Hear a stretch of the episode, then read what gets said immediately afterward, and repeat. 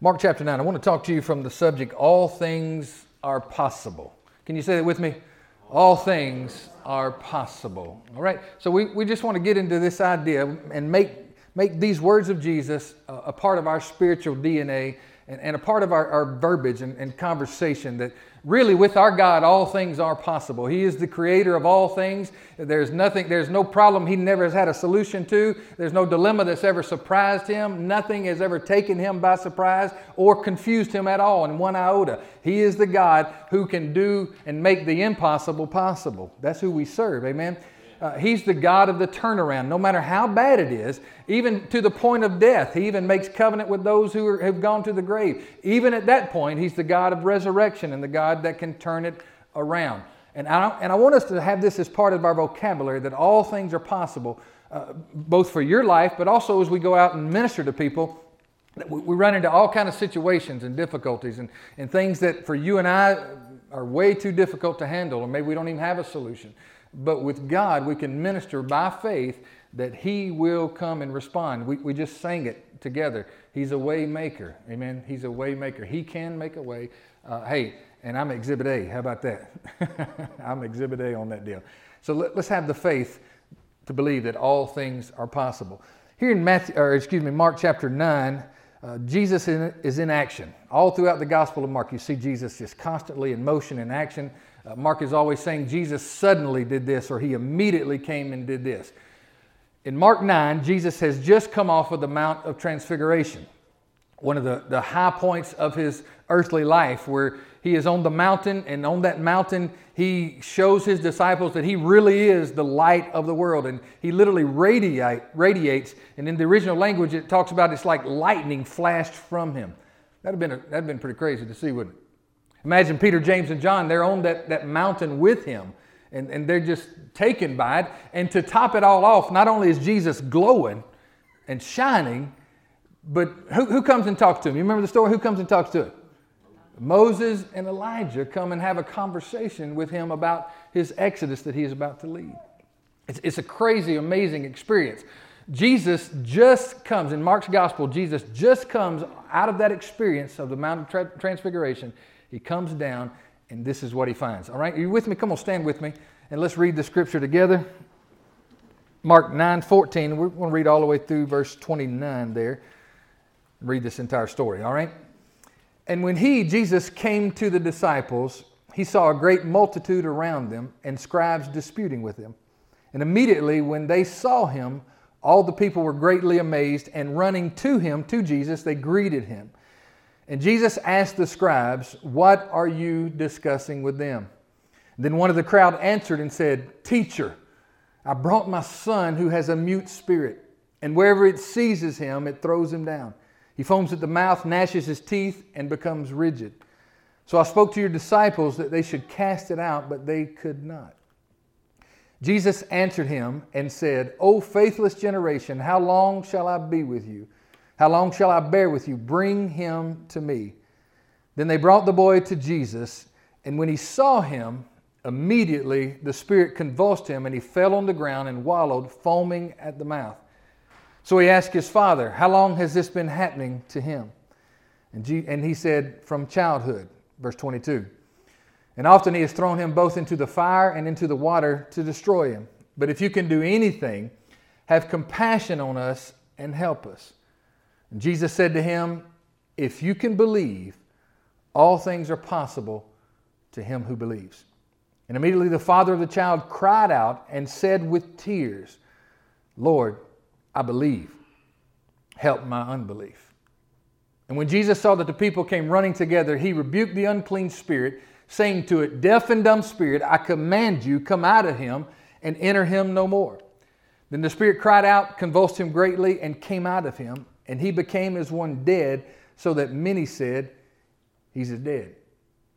But Jesus took him by the hand, lifted him up, and he arose. And when he had come into the house, his disciples asked him privately, Why could we not cast it out? So Jesus said to his disciples, This kind can come out by nothing but prayer and fasting. Amen. Let's pray.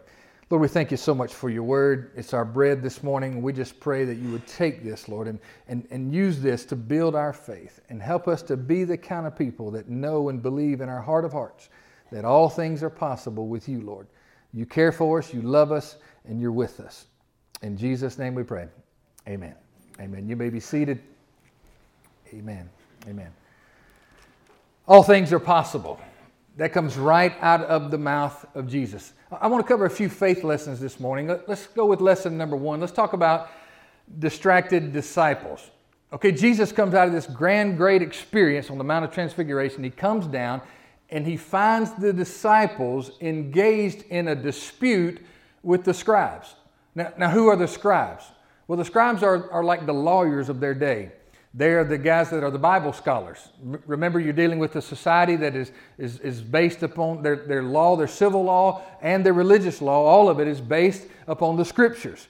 So these scribes are like the, the, the Bible scholars of their day who are there to help people understand the law, interpret the law, and at times enforce it if necessary.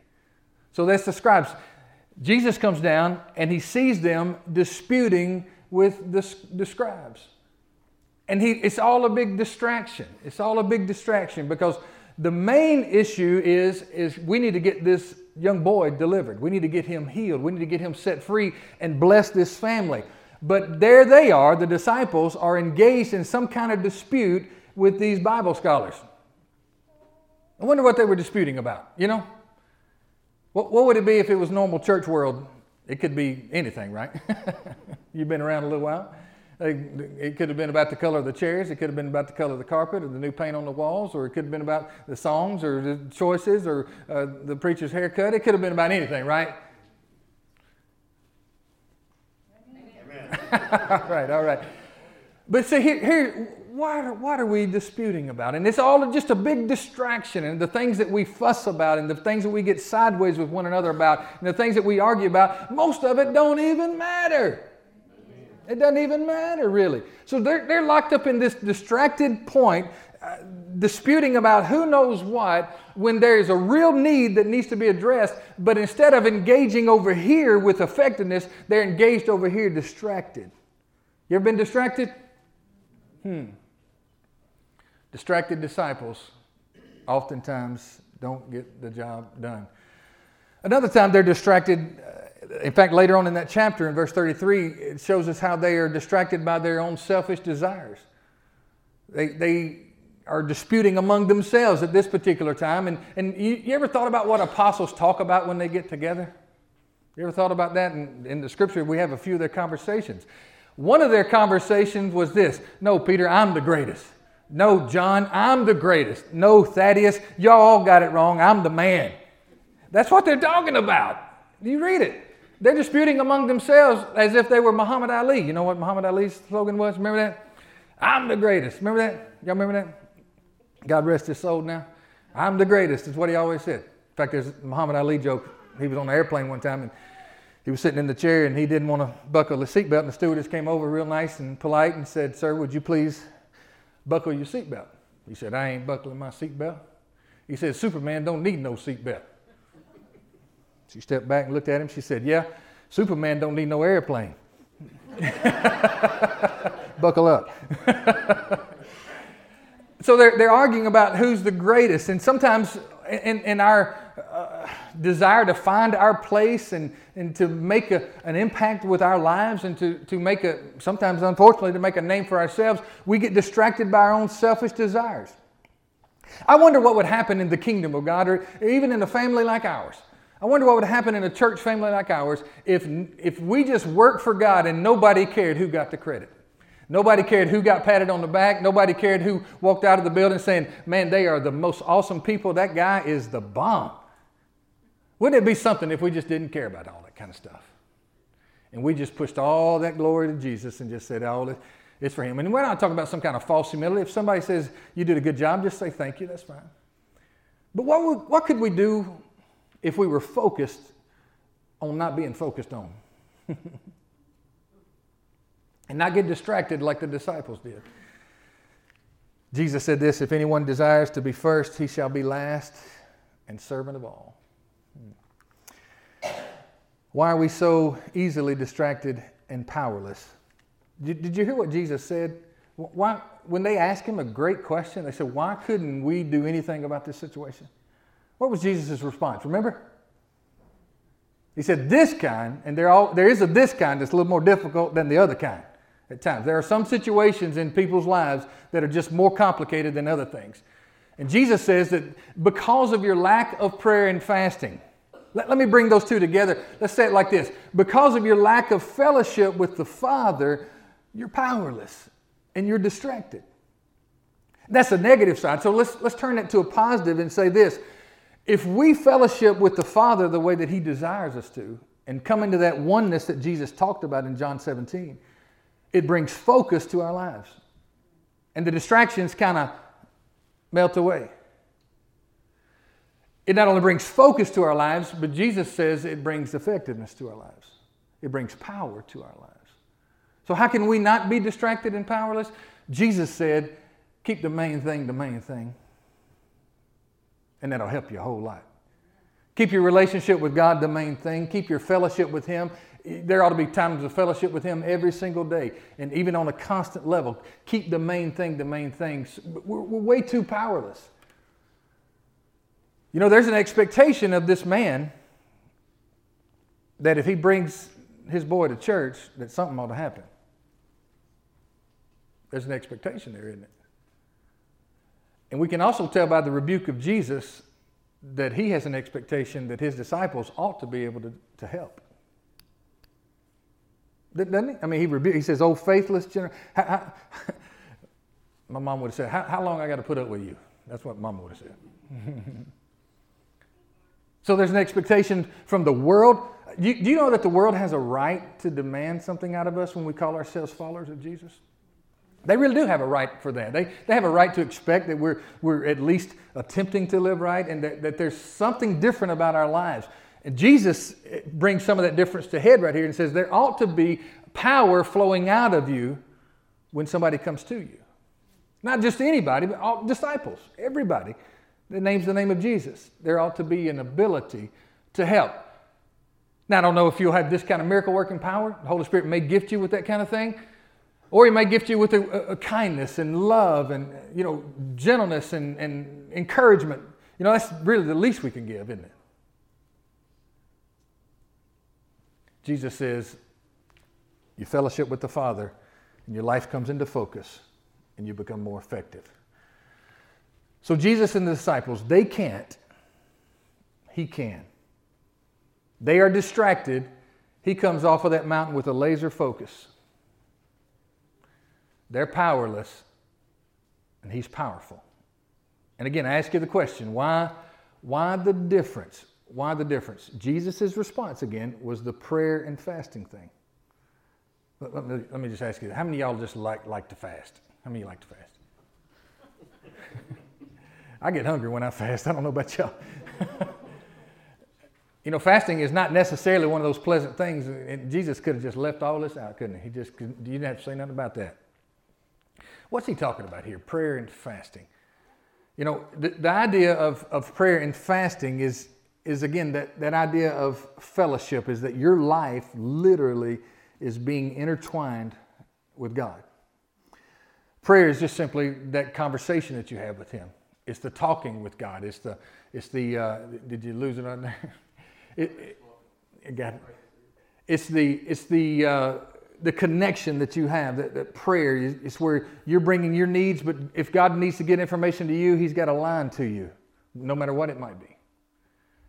We, it wouldn't take us long to get under condemnation or even guilt if we start talking too much about how much we pray. But Jesus makes a, a, a real point here, and He says that when it's done the proper way, if we were going to, to uh, Matthew and read over where He gives us the Lord's Prayer. Jesus talks about prayer and fasting a lot right there. Remember what he said? He said there, you can do prayer and fasting the wrong way and not get any results from it. Remember, he was talking about how if you if you go and fast, that you should dress yourself up, clean yourself off, and don't look all raggedy and torn and, and forlorn and all that kind of thing. You should dress yourself up and just go about your business as if nothing was different. Remember that? And what he's fighting against is not that it's illegal or wrong to tell somebody you're fasting. He's fighting against this idea of, of pride that rises up inside of us, like, look at me, I'm fasting, y'all better watch yourself. See, we, we all have to deal with that, you know. So it can be done the wrong way and it's totally ineffective and works against you. But Jesus talks about here, if we learn to fast and pray. Hey, I, here, here's, here's a challenge. Maybe, maybe this week. This is not a church rule or nothing. You, you just govern it how you want to. Maybe this week, consider fasting a meal. Consider fasting a meal. Um, and, and it doesn't count from like uh, 8 o'clock at night to 6 o'clock in the morning. That does not count, okay? Somebody said, I fast every night when I'm sleeping. maybe, maybe, maybe plug into this a little bit more. And, and see, fasting is not about you just abstaining from food. That's, that's certainly part of it. Fasting is about you unplugging from everything natural and plugging into supernatural. You plugging, unplugging from the kingdom of this world and you plugging into the kingdom of God. It's, that's what it's about, you know. Because you can fast and not eat and don't spend any time with God, and all you did was miss a meal. You know, you know the difference. So, so just maybe consider that this week. Maybe, maybe you need to take baby steps. Maybe some of you are already in this practice. But ask God to make us more effective somehow or another. Lord, tie this knot between you and I so tight and this flow between me and your spirit so close that when I encounter situations, there's something there that can help somebody. Jesus said the difference is in the prayer and the fasting. So we spend time with the one who can, spend time with the one who is focused, spend time with the one who has the power, and somehow or another, when you spend time with him, there's a transference. There's a transference. You know how this works, right? I mean, if if you know, if I hang out down here in Alabama, I'm going to all of a sudden have an accent because I don't have an accent right now. you know?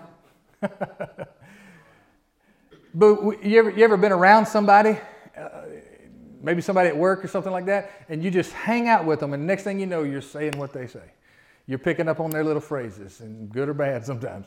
You're picking up on what they say. Sometimes you say things, how they say it, and all that kind of thing. When you spend time with somebody, there's just a transference that happens. Well, try that with God. Try that with God. All right, let's, let's continue here. Faith lesson number two. This is one of my favorite phrases in all the Gospels. Jesus says this that all things are possible to those who believe. Say that with me again. All things are possible to those who believe. Now, that's right out of the mouth of our Master. He says in verse 23 if you can believe, all things are possible to those who believe. Here's the revelation Jesus says faith in, in the Lord opens up possibilities. Where there was no possibility, where there was no way, where there was a dead end street right there, faith opens up possibilities. Jesus is trying to pull on this man and say, if you can make this faith connection, it'll open up all kinds of opportunities. It kind of reminds me when Jesus came, his, his main message was this repent, for the kingdom of heaven is at hand. The kingdom of heaven is right here. It's close. It's come to you in me. That was his main message. He preached it everywhere he went. Repent. Change the way you're thinking. Change the way you're thinking because now the kingdom of God has been is not just here, it is now available to all people, to people uh, uh black, white, red, yellow, black and white, you know, all of them.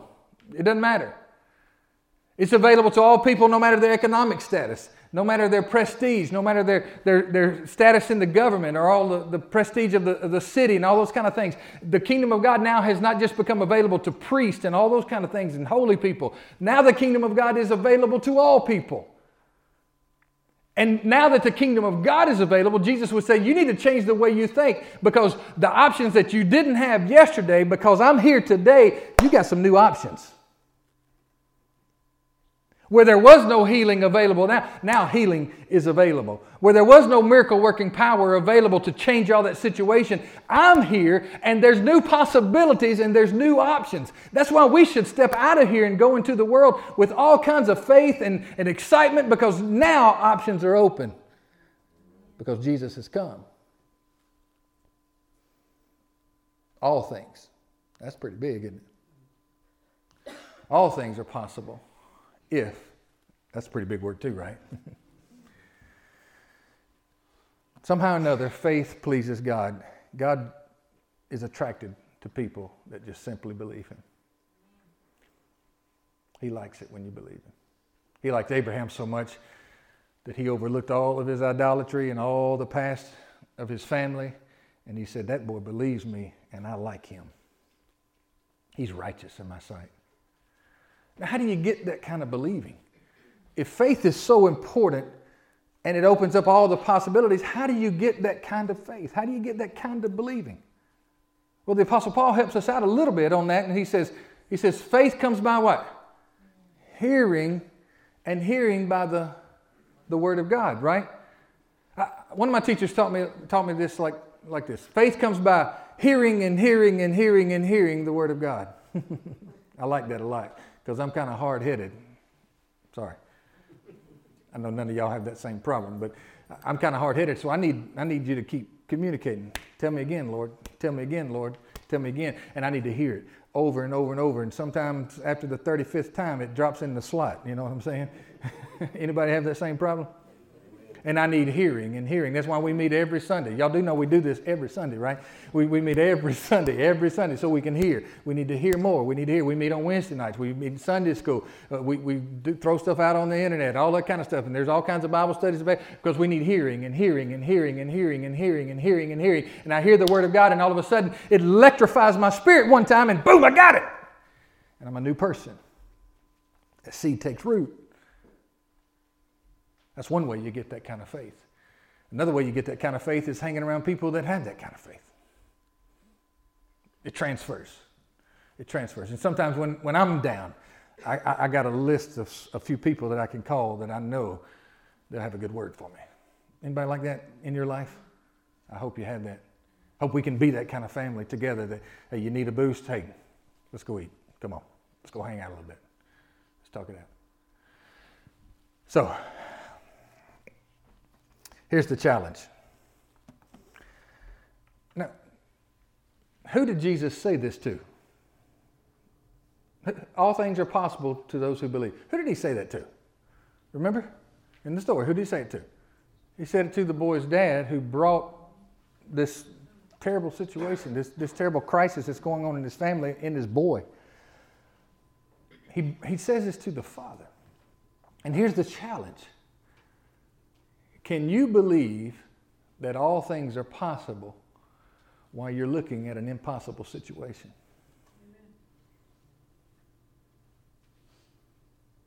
I don't know about you if you've ever been caught, like they said, between a rock and a hard place. If you've ever been caught right there, it's not always easy to believe. In fact, a lot of people go shipwreck right about there. Can you believe God? In fact, Jesus is saying that to the man. I know you're seeing this thing control your son and absolutely hijack your whole household and your family and your whole life, and the hopes of future is all gone.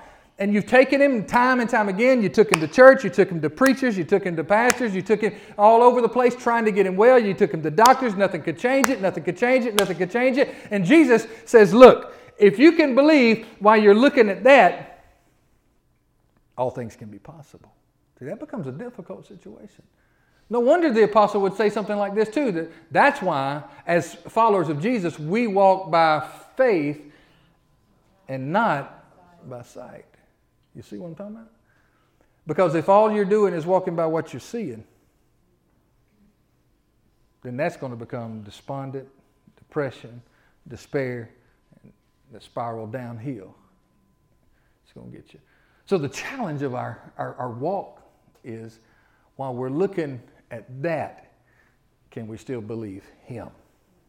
Didn't we just sing something a second ago that He's working when we don't see Him? He's working when we don't feel it? Didn't we say, wasn't that the lyrics? Huh. So, a real big part of faith is not just that God will do something, the real part of faith is knowing that God is doing something. Whether I can see it or not, He is at work. That God is at work in our situation. He is at work on our behalf somehow or another. I put that together. I see the impossible. See, that's, you remember Ezekiel, he talked about that, that standing in the gap thing. You remember that? That God looked for a person to stand in the gap. Now, what was that gap? Over here, you've got impossible. That's our situations. That's our life sometimes. That's our health situation sometimes. That's our financial situation sometimes. That's, that's our future situation sometimes. It just looks impossible. I have no idea how this can work out. I have no idea how this is going to turn around. That's impossible. There's a gap. God says that this is possible. There's a gap. Somebody, they, they just can't quite pull those together. So a believer comes and stands in the middle of that gap Jesus himself came and stood in the middle of that gap and he pulled impossible and joined hands with possible and he put them together and he says this now all things are possible because I'm here. You see what I'm talking about? Now we're called to be a people who are gap standers. We stand in those same gaps.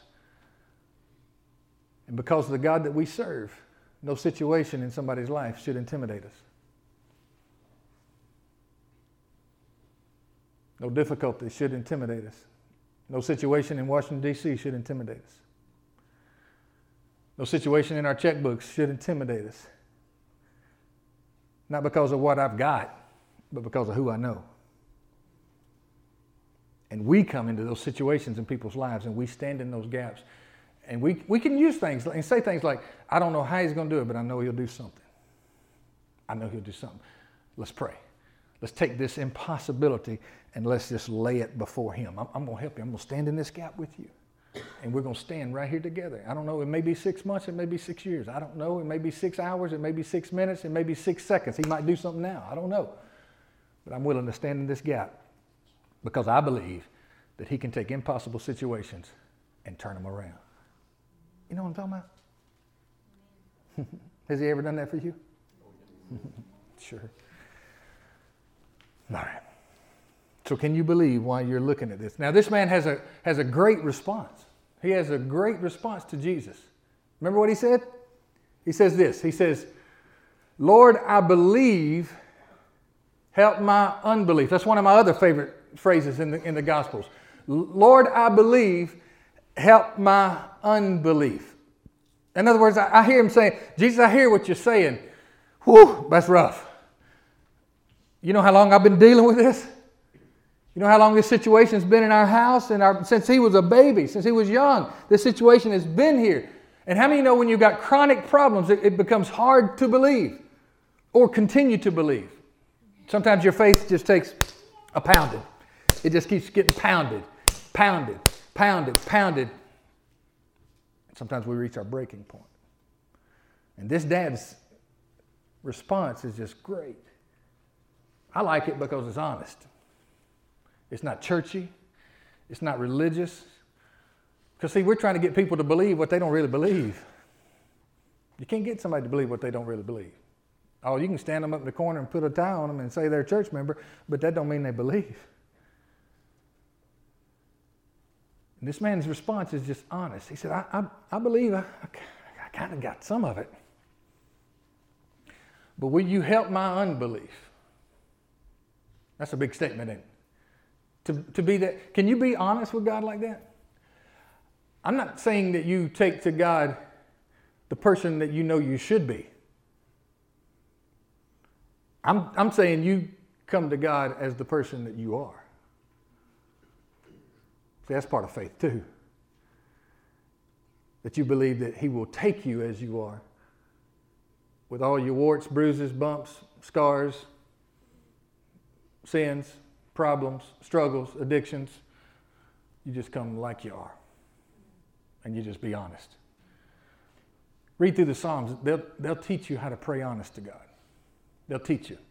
When you're mad, just be mad. It's okay. Talk to Him about it. When you're upset and discouraged, it's okay. Talk to Him about it. See, it's okay to be that way, but get in His presence and you won't stay that way. Be honest. Because pretending is an awful thing. It's an awful thing.